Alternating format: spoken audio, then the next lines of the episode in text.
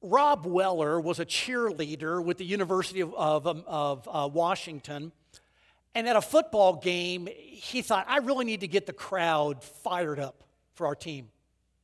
He had this idea, and so he got one section uh, of, of people in the stands in front of him to stand up and raise their arms up. And then he quickly moved over and got the next section to do the same thing stand up and raise their arms. And he did that section by section by section. As they jumped to their feet, it looked by everybody else in the stadium as if, as if this huge ripple was sweeping through the crowd. It was such a funny thing that they just did it over and over and over again. That was back in 1981.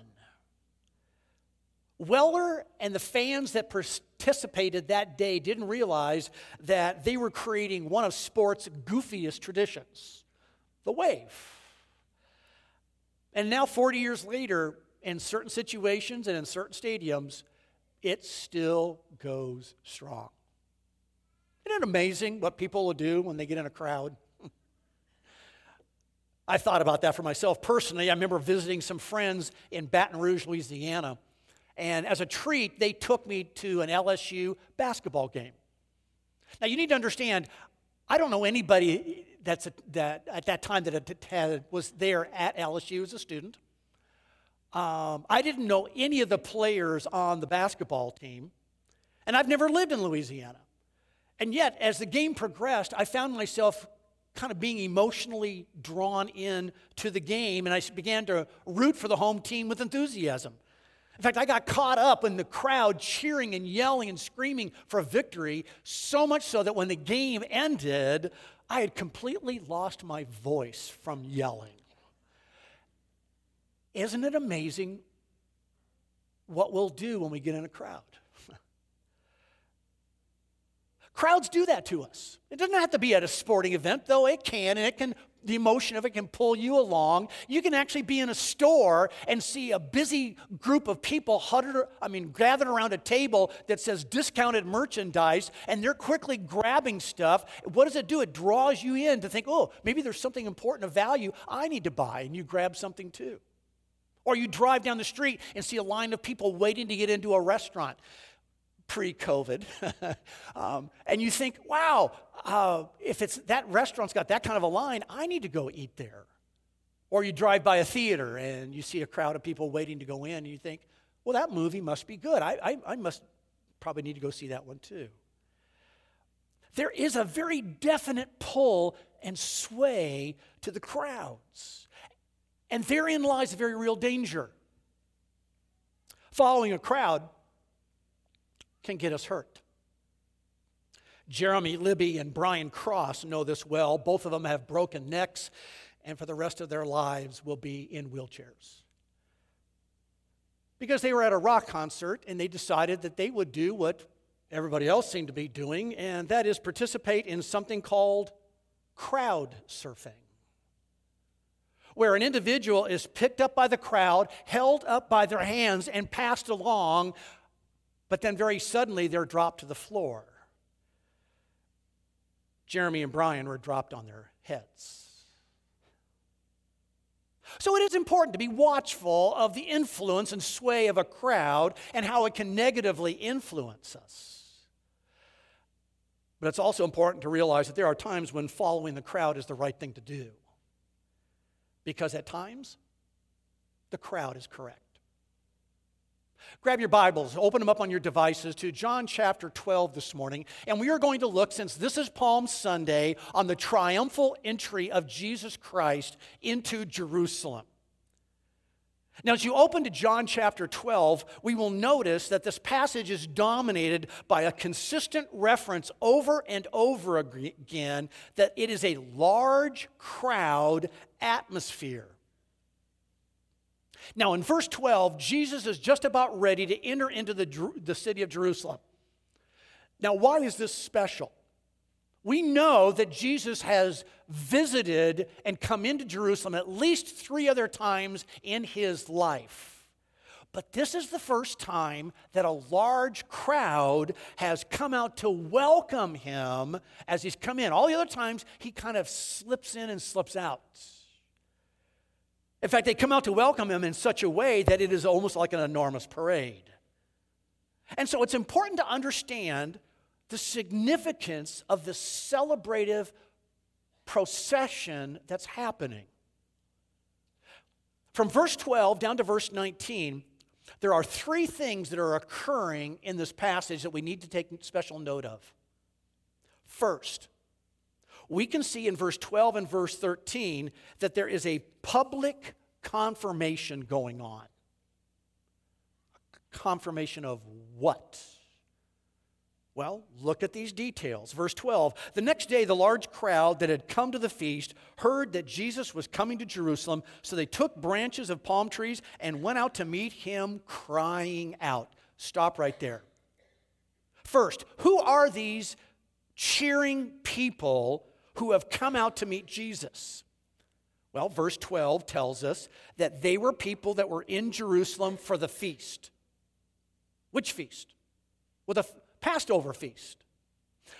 So at this time in history, if you were a spiritually committed Jew, then, if at all possible, at least once a year, you would travel from wherever you lived in the Roman Empire and you would try to be in Jerusalem for the Passover feast because this was the feast of all feasts. This was the big memorial celebration of God bringing his people out of their Egyptian captivity.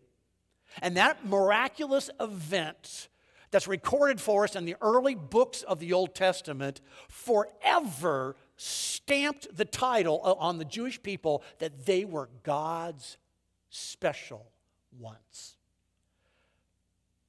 Now, why did the crowd come out with palm branches? Well, palm branches at that time were a symbol of victory. So if you think about it in our day, we have parades on the 4th of July. And what do we do? We, we wave the American flag. Or if you've ever gone to a ticker tape parade after a championship has been won by a sports team, the colors of the team are waved, or their uh, team logo uh, and banner is celebrated by everybody. What are we doing when we wave those things? We're cheering victory. So these people, in waving these palm branches, saw the entrance of Jesus as representing some kind of a victory. Question Why was it a victory? Well, look what they were yelling. That helps us. Look at the first part of verse 13. So they were crying out, Hosanna! Blessed is he who comes in the name of the Lord. Those words are literally quotations of what they were yelling that comes from Psalm 118, verse 25 and verse 26. Now, the interesting thing about Psalm 118 is it's considered to be a messianic psalm, meaning it's a psalm that's describing the coming Savior of Israel as the Messiah. What they did not yell, at least not that we're told of, was the very next verse of Psalm 118, verse 27, that says this The Lord is God, and he has made his light to shine upon us. So these people were celebrating the victory that God's Messiah has come. That Jesus is that Messiah. Jesus is that Savior that God has sent to us, his people. But the climax of what they were yelling is the very last phrase of verse 13. Look at it. So, Hosanna, blessed is he who comes in the name of the Lord. Now, look at this last phrase even the King of Israel. So, this crowd of people screaming at the top of their lungs were confirming Jesus is the King of Israel, even though Herod is sitting on the throne in Jerusalem. Even though Pilate has been appointed uh, as the trustee over this whole region, and even though there is a Caesar in Rome who people call king, there's the public confirmation. But the passage reveals something else besides a public confirmation of who that Jesus is king. It also reveals a second thing, And that is, there is a prophetic confirmation going on here. Verse 15 Jesus found a young donkey and sat on it, just as it is written. Verse 15 Fear not, daughter of Zion. Behold, your king is coming, sitting on a donkey's colt. This is a direct quotation from Zechariah 9 9. Zechariah, the next to the last book of the Old Testament. But it was written 400 years prior to this event. So the Spirit of God moved the prophet to write down this event hundreds of years in advance. Now, the fascinating thing is that the kings of Israel rode on mules. Jesus comes in what? On a young donkey. Donkeys were the mode of transportation for a common individual going somewhere on a business trip. In other words, Jesus as king did not arrive in some stretch limo. Rather, he came in in a beat up Chevy with over 100,000 miles on it. Jesus as king comes in quite humbly to be identified as king. Now look at verse 16. His disciples did not understand these things at first, but when Jesus was glorified, then they remembered that these things had been written about him and had been done to him. In other words, the disciples did not think about this ahead of time. They didn't think, hey, remember what Zechariah 9 9 says about the coming of the Messiah as king into, into the city of Jerusalem on a donkey? Let's make that happen and fulfill the Old Testament prophecy. No, there was no manipulation by man here. This was God's doing. And it was only later that the disciples understood the fulfillment of God's plans. So we've got a, com- a, public confirmation of Jesus as king. We've got the prophetic confirmation of Jesus as king. But look at there's a third thing. There is the personal confirmation, starting at verse 17. The crowd that had been with him, meaning with Jesus, when he called Lazarus out of the tomb and raised him from the dead, continued to bear witness. In other words, those that just a few days earlier had seen Jesus raise Lazarus from the dead spread the word. They couldn't keep quiet about this. They told anybody that would listen to them what Jesus had done and that he was coming into town. We understand that, that when any of us have got good news or great news, it's hard to keep it to ourselves. In fact, we don't tend to keep it to ourselves. We share it with others, so we get on the phone with them, or we text them, or we post it on our favorite social media channel because we want to get the good news out. We want to get the good word out. And look at the response to the spreading of this word. Verse 18 the reason why the crowd went to meet him was that they had heard he had done this sign.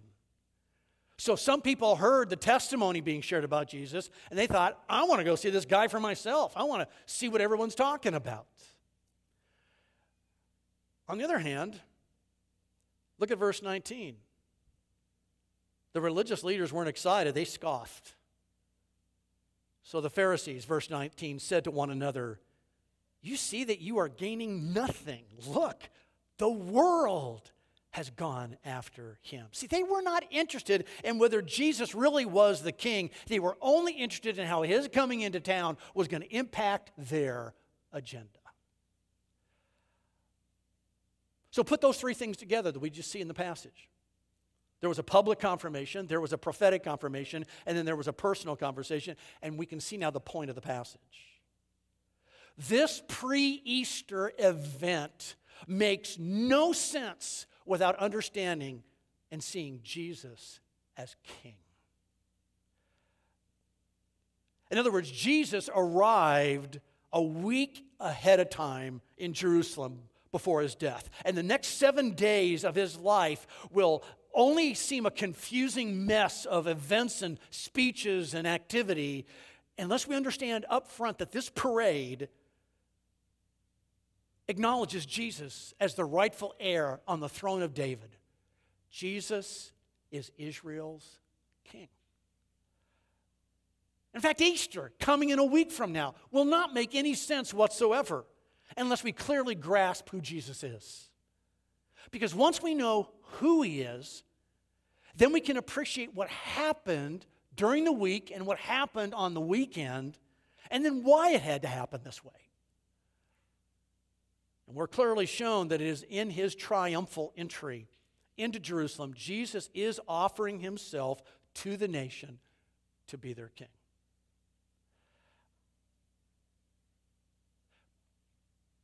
So, is all this just an interesting history lesson from 2,000 years ago? What does it mean for us here in the Brainerd Lakes area? How does this 2,000 year old story impact my life or impact any of our lives here this morning? Is there any relevance to a solitary man riding in on a donkey while a, while a crowd of people scream their approval of him? Well, let me suggest we kind of look at this event again because I think there are three very practical ways that it impacts our life this morning, any one of our lives.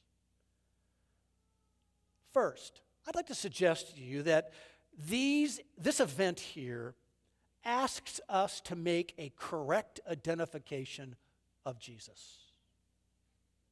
Because did you notice that these people did not stream out of Jerusalem to see a philosophy? Did you notice that they didn't come and start waving palm branches for a set of rules or regulations? No, they came out to see a person. In other words, the essence of Christianity is wrapped up in an individual, and his name is Jesus Christ. So, the most important question to ask and also then to answer is this Who is Jesus? And if you think about all that he said, if you think about all that he did, there really only are a few options that are possible in identifying him. I mean, obviously, Jesus claimed to be God's son. Jesus declared that he is the only way to find eternal life. Jesus said that no one can come to, the, to God, the Father in heaven, except through him. Jesus did miracles. He healed people. He walked on water. He controlled the weather. He drove out demons. So, who is he? Well, one option um, is that he's a conniver. In other words, he's a con artist um, who purposefully was deceiving other individuals. And if that's the case, then that means that all the, the claims that he made about being divine, he is lying to us. And that all of the miracles that he did, he somehow faked them because he's a conniver, he's a con artist. That's one possibility. Or there's another option. He could be crazy. In other words, he wasn't trying to deceive other people, he was deceived himself. He was two bricks short of a full load. This guy was loony because he really thought he was God's son, and he really wasn't. So, being crazy is a possibility.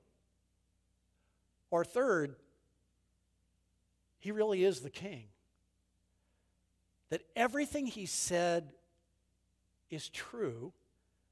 All the miracles happened, and they support his claims to the things he said with his, with his words that Jesus is the rightful king of Israel who came to rescue his people.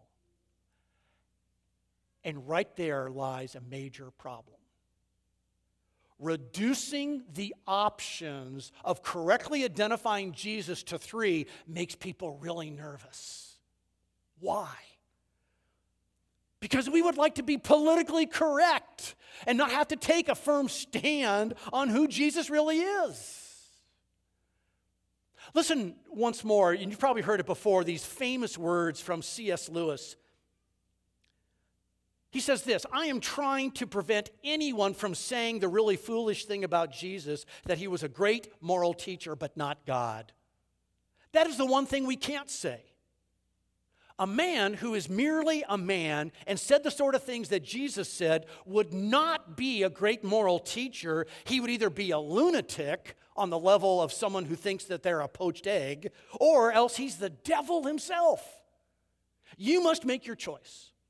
Either this man was and is the Son of God, or else he was a madman or something worse. So you can shut him up for a fool, you can spit at him, you can kill him as a demon, or you can fall at his feet and call him Lord and God. But let us not come with any patronizing nonsense about his being a great human teacher. He has not left that option open to us. He did not intend to.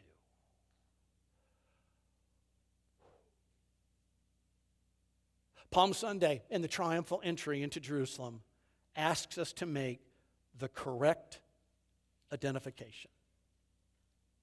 Who is this Jesus to you? But it does something more. It does a second thing. This event and that, that, that occurred here challenges us to make a faith connection. A faith connection. Look at verse 15 one more time.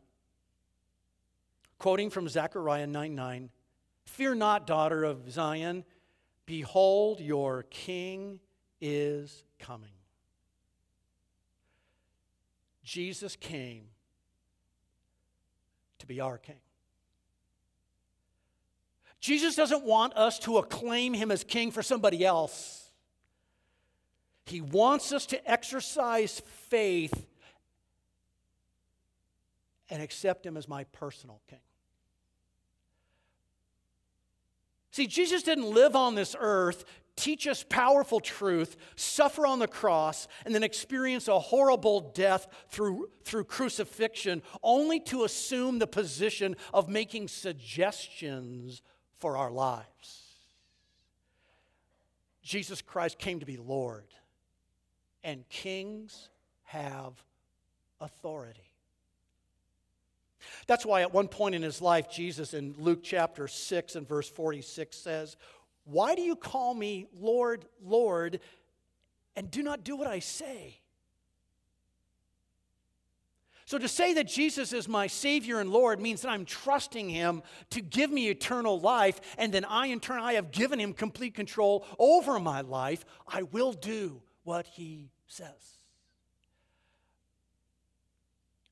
See, it is possible for a person to correctly know who Jesus is, but never make the choice to connect to Him by faith.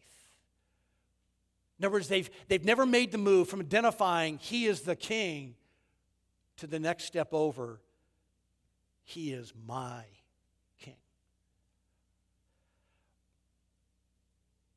So Palm Sunday asks us to make that call. Not only to make a correct identification, but also to make a personal faith connection with Him. But the passage gives us a third thing to consider that's very relevant to us, and that is these events encourage us to active communication. I find it fascinating as I, as I look over this story. Those who had contact with Jesus could not keep quiet about their encounter with him. And it's not just here at, at the triumphal entry. You go back and look at what the Gospels tell us about people who had a chance to speak or engage with Jesus. They were transformed by it and they couldn't keep their mouths shut. In fact, in the years to come after Jesus' death and resurrection, this created a real problem for as the followers of Jesus Christ went out and broadly and boldly testified to how Jesus Christ changed their lives, they got into trouble. For your consideration, sometime go and look at Acts chapter 17, verse 6, where Luke writes and says, They dragged Jason and some of the brothers before the city authorities, shouting, These men who have turned the world upside down have come here also. Isn't it interesting? The followers of Jesus Christ were called troublemakers because they were turning the Roman world upside down, because of their testimony of how Jesus Christ had changed their life. But again, we understand that. It is unnatural for us to keep good news to ourselves. We want others to share our joy because of what we have experienced. So, those who knew who Jesus is and have trusted him to be their Savior and Lord, these are the kind of people who go out and, as verse 17 says, they bore witness, they spread the word. Which means there is a direct connection between having a personal encounter with Jesus Christ and having a testimony of good news to share with others. There's a connection there. The more transforming of an engagement you've had with Jesus, the more you cannot keep that kind of good news to yourself. You've got to share it with others. But just like in this story, recognize that we're going to get mixed receptions, mixed responses. So, just like in verse 18, after hearing what Jesus has done for us, there will be others that will hear that and think, I need to find out about this Jesus guy for myself. They will want to hear what he has said, they're going to want to examine what he has done for themselves. But others, verse 19, they will reject it. They won't care to know more. They will see Jesus as a threat to their life. They will see Jesus as a threat to their carefully made plans, their careful agendas that they're trying to pursue, and they will consider the crowd of Jesus' followers to be a bunch of stupid animals. And yet, as long as we are loving and gracious in spreading the word, then the response of others is not our responsibility. We're simply to be faithful in letting others know the good thing that we have found in Jesus.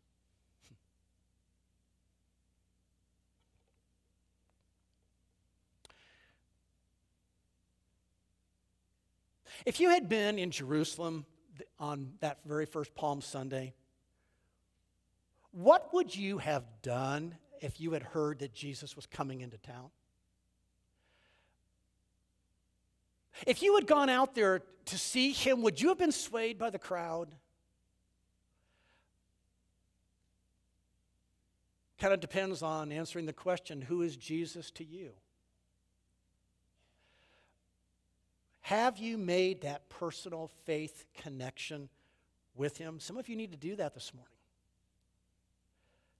And if you have made that personal faith connection with him, are you involved in active communication, telling others about the good news you found in this generation? Why don't we pray about that together? Join me in prayer, please.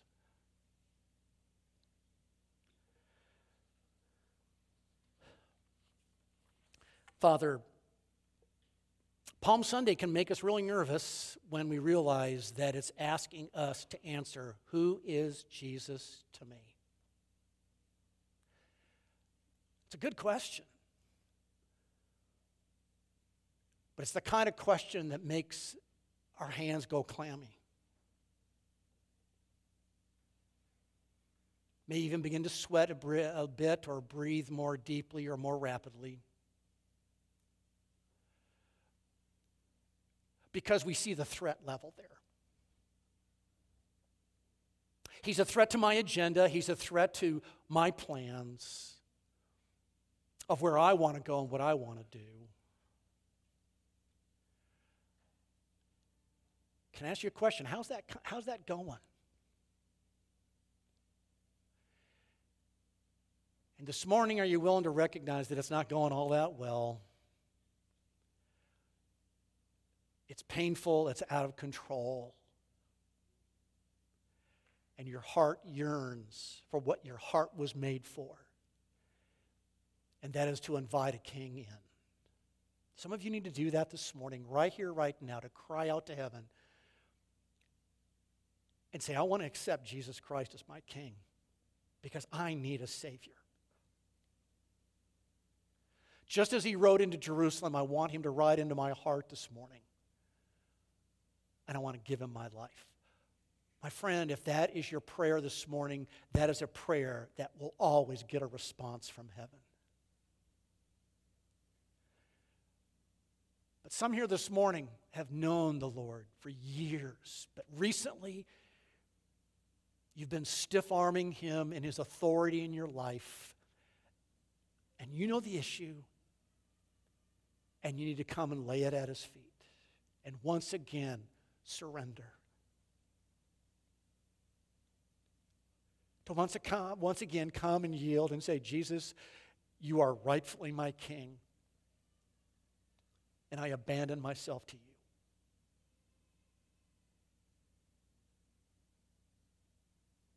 Father, these are the moments where choices like this are so transforming. And here on this Palm Sunday, like those that were there that first one,